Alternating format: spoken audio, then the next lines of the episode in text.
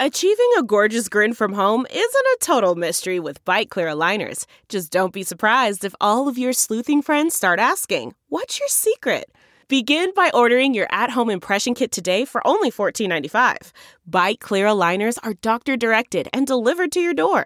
Treatment costs thousands less than braces. Plus, they offer flexible financing, accept eligible insurance, and you can pay with your HSA FSA. Get 80% off your impression kit when you use code WONDERY at Byte.com. That's B-Y-T-E dot com. Start your confidence journey today with Byte.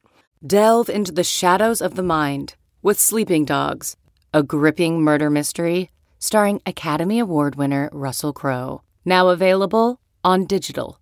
Crowe portrays an ex homicide detective unraveling a brutal murder he can't recall. Uncovering secrets from his past, he learns a chilling truth. It's best to let sleeping dogs lie. Visit sleepingdogsmovie.com slash Wondery to watch Sleeping Dogs, now on digital. That's sleepingdogsmovie.com slash Wondery.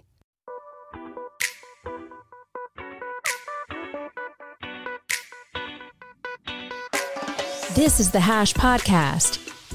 Stay informed with the latest on Bitcoin, ETH, the metaverse, Web3, and more with stories that matter to the crypto world. All on the Hash for your ears. You're listening to the Coindesk Podcast Network. Hey there. Thanks for tuning in to the Hash here on Coindesk TV. I am Zach Seward. I'm joined by Sandali Handagama and Will Foxley. We're it today. We're it for the Hash, but we're here to get you up to speed on all that's going on. Happy Tuesday. Sandali, you're leading us off. What's up? Yes, Zach, thanks. So Coindesk had a team in Davos this year at the World Economic Forum's annual meeting. And Miami Mayor Francis Suarez was there speaking on a panel about the view from Miami on the future of crypto. So I caught up with him afterwards and asked him about Miami Coin. So, you know, last year he came on Coindesk TV and said that Miami Coin, which is a private cryptocurrency that was designed to sort of benefit the city, uh, has been mainstreaming faster than Bitcoin. And Suarez is, of course, now facing a few questions about Miami Coin after sort of endorsing it, at least, you know, the idea of it. He told me that he doesn't push anything, just talks facts. But he also told me that he can't say for sure, but it looks like bad tokenomics led to the collapse of the coin. He said that 3.6 billion Miami coin have been issued in under a year compared to the 19 million Bitcoin that have been minted or mined since 2009. So that's from the mayor's side. CityCoin, the platform behind Miami Coin, is actually saying it's working to clean up their tokenomics. Suarez, meanwhile, says that he still takes his salary in Bitcoin. I remember this was like a major announcement last year, and that the market downturn doesn't really mean that the underlying technology of Bitcoin or even Miami coin is bad. So, what do you think of his response? Zach, I saw your hand go up. Well, I think first of all, credit to him for sticking with it in good times and bad, right? I think what we uh, have seen a lot of is sort of political opportunism around things that are hot or buzzy. And, you know, if you're with it in good times, you should be with it in bad times. And I think that's what we're seeing from the mayor here. So, first of all, it's off of the cap. Second of all, these are systems that are very much work progress and are very much subject to these vicious bull bear cycles. So when things go up, they often draw down. And 90% drawdowns is not something that's unfamiliar to those who've been in the crypto space for a long time. Let's hope that people who thought that this was a really cool thing and they invested in it, for the sake of those people, let's hope that those tokenomics get ironed out and fixed uh, as this uh, tries to find its footing again. But I think this is something that is absolutely par for the course in the crypto space, right? This is the volatility. This is the dreaded volatility that comes with those stunning highs but also pretty low lows. I think uh, the mayor here is being honest when he's saying, hey, you know what? I'm still taking my salary in Bitcoin. Price isn't going to dissuade me from doing that. But hey, be ready for a wild ride, right? This can be a roller coaster. Some people probably got into this not knowing that or not being aware enough of that likely to happen. So, you know, again, for their sakes, let's hope this project can write the tokenomic model going forward. But Will, I'll toss it to you for your thoughts. Yeah, to me, the story here is what does this cause within the Bitcoin ecosystem? A lot of people, when this came out, were very critical of uh, Miami Mayor Suarez here for issuing this token. They're very critical also of the Stacks ecosystem for being involved in this project. And now it's sort of bearing out, right? 95% downturn in this token. That's like basically dead. Like it's very, very hard for these tokens to come back. Sometimes they do. Ethereum went down as far as 95% last market cycle. But Ethereum had a huge developer team behind it and also had a very big figurehead with Vitalik. Don't know if Miami necessarily has that. Like who's running this? It's the City Coins project. They have a lot of different projects behind it. Stacks itself is not down 95%. Uh, just to make a note there, it's it's Miami coin. And uh, question is like, does it come back from this? And like, there's some nice quotes in this article about how like there's like mining incentives sprinkled in here, and they could use it in the future for like other gamified projects around the city, maybe like giving back money instead of taxes. That would be cool. But at the same time, you're looking at playbook from a Bitcoinish perspective, and they don't like any of this stuff. They're not going to be interested in helping out with it. And it's basically proved out the way that they thought it was going to happen, right? So like a lot of their criticisms turned out to be very true. Like this token was going to die and the tokenomics didn't work even to like like they even agreed with it at this point. Zach, I'll throw it over to you. Yeah, I think it's also zooming out and saying that, you know, Miami Coin is by no means the extent of crypto in Miami, right? These are two separate things. Miami Coin is project, but Miami is also establishing itself as a hotbed for crypto talent. And I think that that still reigns true, right? FTX put its name on the Miami Heat arena, and that is far from the only level of crypto engagement in South Florida's biggest city. So the fact that the crypto attention and energy is still there, whether that's people building on various protocols, people who are hype on Bitcoin, etc., that is a story unto itself. Miami Coin is also this other thing. It happens to share the name Miami, but I wouldn't say that this necessarily detracts from the excitement that I think people have genuinely seen there as builders and others get down to that region to build stuff in the crypto space. That remains an attractive outpost for the crypto world. So also worth sort of zooming out to extract those two things. But Sandali, I'll toss it back your way. Thanks. Yeah, I just want to make one clarification. The mayor did not issue Miami Coin. It was issued by City Coins. It's a private cryptocurrency that he sort of spoke and kind of hyped up a little bit when it was it was going well. So that's why he's kind of involved in the conversation. The fact that there was a panel at the World Economic Forum about Miami and crypto in Miami, it just speaks for itself. We saw a lot of crypto trying to infiltrate the inner workings of the economic forum all through the week. And so that was very much in theme with what was going on over there. It was great to see him there kind of speaking about taking his salary in Bitcoin and the gravity that carried. It was interesting. And I agree with you, Zach, that he was quite honest about his involvement in it. Yeah, let's turn to a more positive story. Miami's pretty fun town, but let's talk about Fidelity. Fidelity Digital Assets is going to double the size of its staff, planning to add up to 110 employees across engineering, developing basically like blockchain stuff, and then a few other tech roles here and there. Fidelity is well known, well, not only because of Fidelity being one of the largest asset managers in the game, but also because they've really gotten involved with Bitcoin early on. There is a thing called the Fidelity Mafia, which is like a bunch of people who used to work Fidelity back in 2016, 2017, and they have moved into a lot of prominent roles within the Bitcoin space. Uh, Nick Carter is a well-known VC in the Bitcoin space. He's one. Amanda Fabiano, who leads mining over at Galaxy Digital, is another.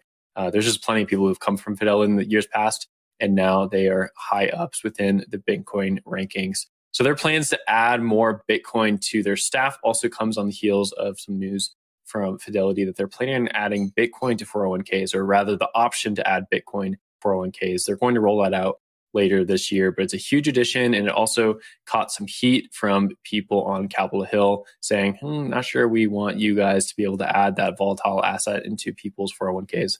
Zach, going to throw this one over to you for your take. Yeah, for sure. So we just clarify, right? This is based on Wall Street Journal reporting, and if it bears out, this is a major development. That's for sure. I think we're going to see a lot of uh, layoff headlines in the coming months. Uh, we already have seen some of those as it relates to the crypto downturn. We've also seen, interestingly, a lot in the fintech space as related to downsizing efforts. So you'll see some of those. So it's interesting counter cyclically to see that, hey, Fidelity is, is trying to invest in this team during the bear cycle. They're sort of doubling down now. I guess kind of gearing up for whatever presumed push will come with next cycle. So the fact that that's happening from such a uh, established titan in the brokerage space is for sure notable if it all comes to pass with those triple digit hiring push. So yeah, I'll sound I'll throw it to you for your take on the Fidelity news. Thank you. Fidelity has been kind of bullish on crypto for, for some time now. They said last year that they had plans to up their headcount. In January, they said countries that secure some Bitcoin today will be better off competitively than their peers in the future. So that's interesting. But to your point, there was another report from Morgan Stanley around the same time saying that venture capital investment in crypto is going to dry up this year, fall by a, you know as much as 50% by the end of the year. And Fidelity, an institutional investor, is still seemingly going all in. So it's it's an interesting contrast there, I thought. But again, we're talking about one versus a general trend that Morgan Stanley thinks is happening. I know we love bank reports on the hash, so yes. take it with a grain of salt. I know Zach's going to say that next. But I saw um, the headline, and the first yeah. thing I thought of was, "Oh, Foxley is going to oh, go oh, no, off." Because I would take that bet too. yeah. I mean, down from historic, record-setting investment in the crypto space from venture capital firms. Hell yeah, I'd bet that it's going down by at least fifty percent. Those numbers were staggeringly mm-hmm. huge last year. So, Lord, give me the confidence of the Morgan Stanley mm-hmm. analyst who produced that note and I too shall concur with his assessment. But I got I got to give it to the goat. Got to give it to the goat on this one. Foxley, what's your thoughts?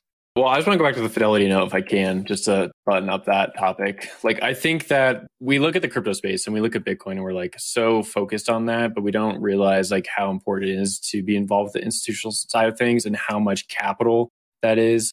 Uh, I forget off the top of my head how much assets under management Fidelity has, but it's in the trillions of dollars. I want to say three to four trillion dollars. Someone can fact correct me if I'm I'm wrong there, but it's a ton of wealth. And the fact that you're seeing them continue to put bets on Bitcoin, that is bigger than MicroStrategy buying Bitcoin. That is bigger than Tesla buying Bitcoin in a lot of different ways. Like maybe those things pump the price more, but in terms of like actual adoption of Bitcoin, you're going to see more of it because of Fidelity sitting in someone's bank account rather than MicroStrategy sitting on its dragon's nest of Bitcoin, its little hoard that's not going to change the issue as much. If you have things like Fidelity actually making Bitcoin part of the traditional financial market, that's when you see Bitcoin adoption hitting the big scale. Uh, so I think this is a really important note. Doubling staff when everyone else is cutting staff right now, or even moving into layovers, tells you how much they care about this and how much money they're going to put into it.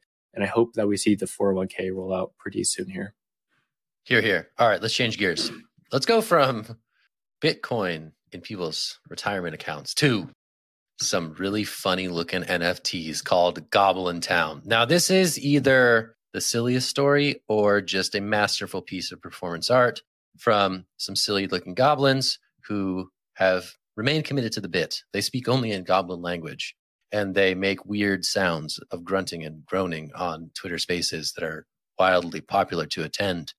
They're also doing pretty good in terms of sales right now. This was a free to mint project that is seeing quite a bit of activity out on secondary markets. So, Goblin Town, it's pretty funny. These little creatures, they happen to be a bit P obsessed, might be a little bit NSFW um, for folks out there, but they're pretty funny little gremlin dudes, and they are captivating the attention of NFT collectors everywhere who are sort of speculating. A lot of rumors out there that there's some big names behind this project, despite outward appearances. Will, I'm going to throw this to you for your initial thoughts on Goblin Town.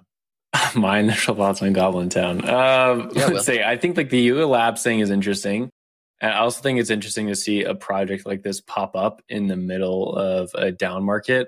There's something like very narcissistic or pessimistic about NFTs and the, the way they're like so focused inwardly on their own culture, right? The Goblin Town NFT is like it's an ode to themselves not making any money, like everyone losing money, and then somehow they made money out of that. So that's pretty impressive to me.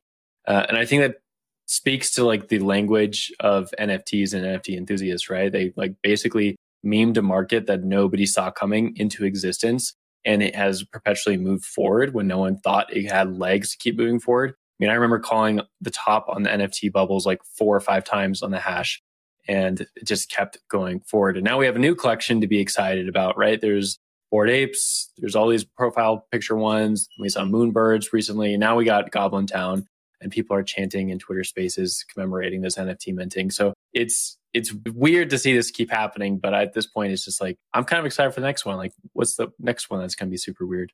Throw over to you, Sandali. Yeah, I have to say, I find these guys kind of cute. I was like going through the whole collection and they're really interesting looking and good for them. But I have to say, I'm a little worried. It's blowing up so fast, and we know what happens to things that do that. And I know people who get like very into these kind of NFT collections and and trading and markets and lose a lot of money and I've had to, you know, be their therapist. I'm worried about like what is eventually going to happen to all these investors? What will happen to the collection? Will it crash and burn or how long will it stick around? Is it going to be the next Bored Ape collection? Like we don't know any of it. I don't know. Uh, whenever these things come up, I know it's a bear market. I know it's exciting and I know they're cute, but I'm also like a bit worried about people and, and their real money and putting up their savings to buy these things. So I'm a bit worried for them. But other than that, super cute. Good for you guys. I think that's part of the game though, right? Like if it crashes and burns, yeah. it'll just be like keep chanting in Twitter spaces. It's just part of the magic. I don't know. That's in my Goblin. take. It's Goblin Town, right? It's an allusion to the market yeah. condition. So it's a self fulfilling prophecy even. But the appetite for new things and new strange things in crypto never fails to amaze. There's just a huge depth of desire for the new and the strange, and Goblin Town has seemed to tap into that well. All right, that's it for today. We're going to leave the hash there on this Tuesday. Welcome back from the long weekend if you took one, and we wish you well. I am Zach. That's Sandali. Will's over there. We're the hash. Check us out on the podcast, Coindesk Podcast Network. Some good stuff over there. Check that out. Listen to some things just be smarter. All right, we'll be back tomorrow. We hope you're doing well and see you soon. Bye now.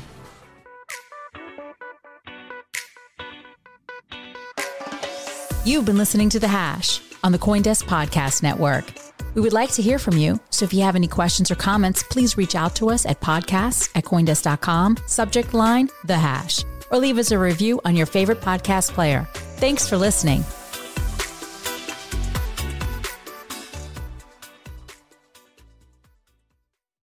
Hopefully, this is the last time you hear this ad because with Chime Checking Account, features like fee free overdraft up to $200 with SpotMe and getting paid up to two days early with direct deposit, you can probably treat yourself to an ad free upgrade to spend more time listening to your favorite podcasts. Or at least grab yourself an extra morning latte this month. Join millions of Chime members who work on their financial progress with fee free overdraft and no monthly fees. When you find new ways to save, you can reach your financial goals easier and still have the occasional treat. Take more control of your finances and say goodbye to monthly fees. Open your account in minutes at chime.com slash goals24. That's chime.com slash goals24. Chime feels like progress. Banking services and debit card provided by the Bancorp Bank N.A. or Stride Bank N.A. members FDIC. Spot me eligibility requirements and overdraft limits apply. Terms and conditions apply. Go to chime.com slash disclosures for details.